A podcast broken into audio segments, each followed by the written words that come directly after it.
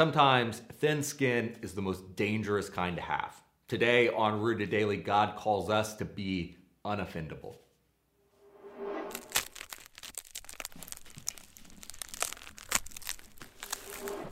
Welcome to Rooted Daily, the podcast where in 10 minutes or less each day we root you in the Bible so you can grow with God. I'm Brandon Levy, and Proverbs 18 19 says, A brother offended is more unyielding than a strong city. We become destructive when we become offended. Offended people lash out, they return fire for fire, or maybe they retreat into themselves. They build up uh, an unassailable wall, like the proverb suggests. You know, when we are offended, we believe ourselves to have a moral high ground. And so we feel justified in making the one who has offended us a villain. And so often we see throughout the Bible the painstaking efforts Christians are to take to avoid causing offense. When possible, we shouldn't offend others. And the Proverbs gives us a clue why. When we offend someone, it's hard to get them to open back up. And so we have passages like in James where we're commanded to hold our tongues back because our, our words can set things on fire. We're to honor and respect others, including those in authority who are difficult to give honor to and respect to. Romans 12, 18 says, If it is possible, as far as it depends on you, live at peace with everyone. But we know there are some times where avoiding conflict, avoiding offense, is impossible. It's even improper. The scriptures show us example after example of Jesus causing offense. He offends his hometown crowd, he offends Pharisees and scribes. This isn't a big surprise to Christians. We aren't shocked that the Pharisees or the hometown crowd are resentful and outraged by Jesus because he's perfect. And while they may have thought they were perfect, they really weren't.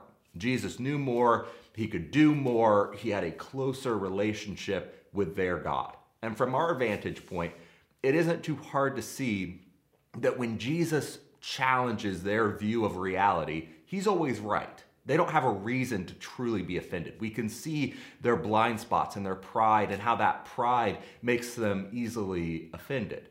But take yourself out of the shoes of Jesus for a moment. Step into the shoes of the hometown crowd. Step into the shoes of the Pharisees.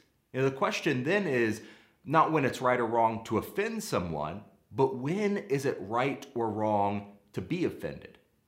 We know from hindsight that the people Jesus offended were blinded by pride, but it's a lot harder to spot the pride when we're the ones being offended. And it's a lot harder to spot the pride when the offender is someone other than the perfect Son of God, when it's a friend or a coworker or someone else. How can we grow to be better at evaluating offenses and reacting better, whether the offense is right or wrong? And the first step is to remember that even when someone offends us in a truly sinful way, their offense is against God first and foremost. It feels personal, and that's probably the way they intended it. But ultimately, if the offender sinned, that sin offends God even more than it offends us. And how does God react? He's patient, He's loving, He's slow to anger, and He's hopeful that the offender will come to repentance so that they won't be judged for their sin. So hopeful that he sent his only son to die on the cross so that they could be freed from that sin. So, since God is more affected by offenses against us than even we are, we look to his reaction as an example for us. And he's patient, he's loving. The second step, though, is to remember that patience does not imply apathy. It doesn't mean we sweep sinful offenses under the rug and pretend they never happened. Maybe sometimes that is a solution. If someone says they don't like the color you're wearing today, it's probably fine to just brush that off your shoulder and not address it. Just move on with your day. But to be truly unoffendable, you have to learn to deal with offense in a healthy, godly way. And God has made a way for us to deal with a legitimate sinful offense. So follow the Bible. Go to that person directly in the hopes of gaining your brother. Matthew 18, 15. We don't ever need to stay offended. Even when we don't gain our brother by going to him, we don't have to live in our offended state. We can lay that down in front of Jesus and keep marching forward always eager for reconciliation, but not dwelling on the offense anymore. But as it turns out, a whole lot of offenses we deal with aren't necessarily overtly sinful. Some offenses don't necessarily call for a Matthew 18 confrontation. There's no intentional or discernible sin to confront. Those offenses still hurt, though. You know, someone didn't invite you to the cookout with all your friends. There's nothing sinful about that, but it may not make you feel great.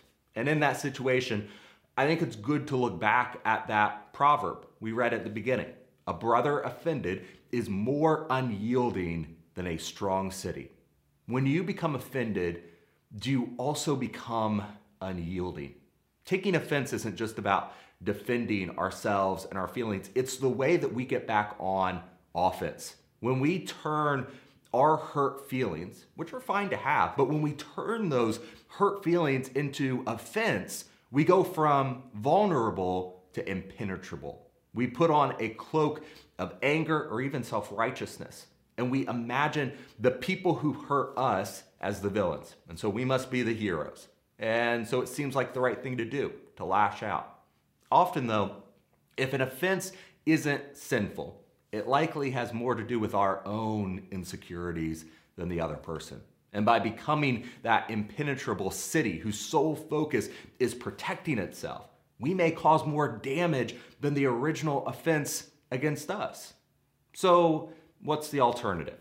The next proverb, and this is great, chapter 19, verse 11, says, Good sense makes one slow to anger, and it is his glory to overlook an offense. I love that. Wisdom says, slow down and have some sense. When we get offended, it's easy to sound the alarm, lock down the city, but rather than letting our feelings drive our response, the proverb warns us use your common sense.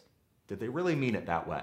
And if they did, does it really matter that much? Take glory in overlooking offense. Every word that another person speaks that we disagree with is an opportunity the devil is happy to leave right in front of us, hoping we will take up offense. Why? Because when we take up offense, our hearts become unyielding and hardened. He knows that. And too often, he wins.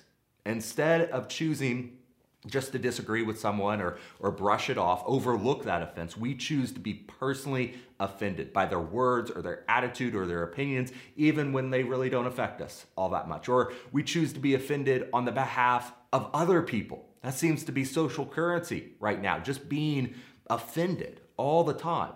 Christians should be warned though. Offense can take things into a destructive plane. There are things that are undeniably offensive. That, that's true. Some things offend God Himself. There were times that Jesus was offended, and there were times that Jesus offended others. But let offense be the exception to the rule. With God, we can have the good sense to be slow to anger. We can keep our hearts open, even though we know from time to time we may get hurt, because we know it's only with open hearts that we can live like Jesus in this world.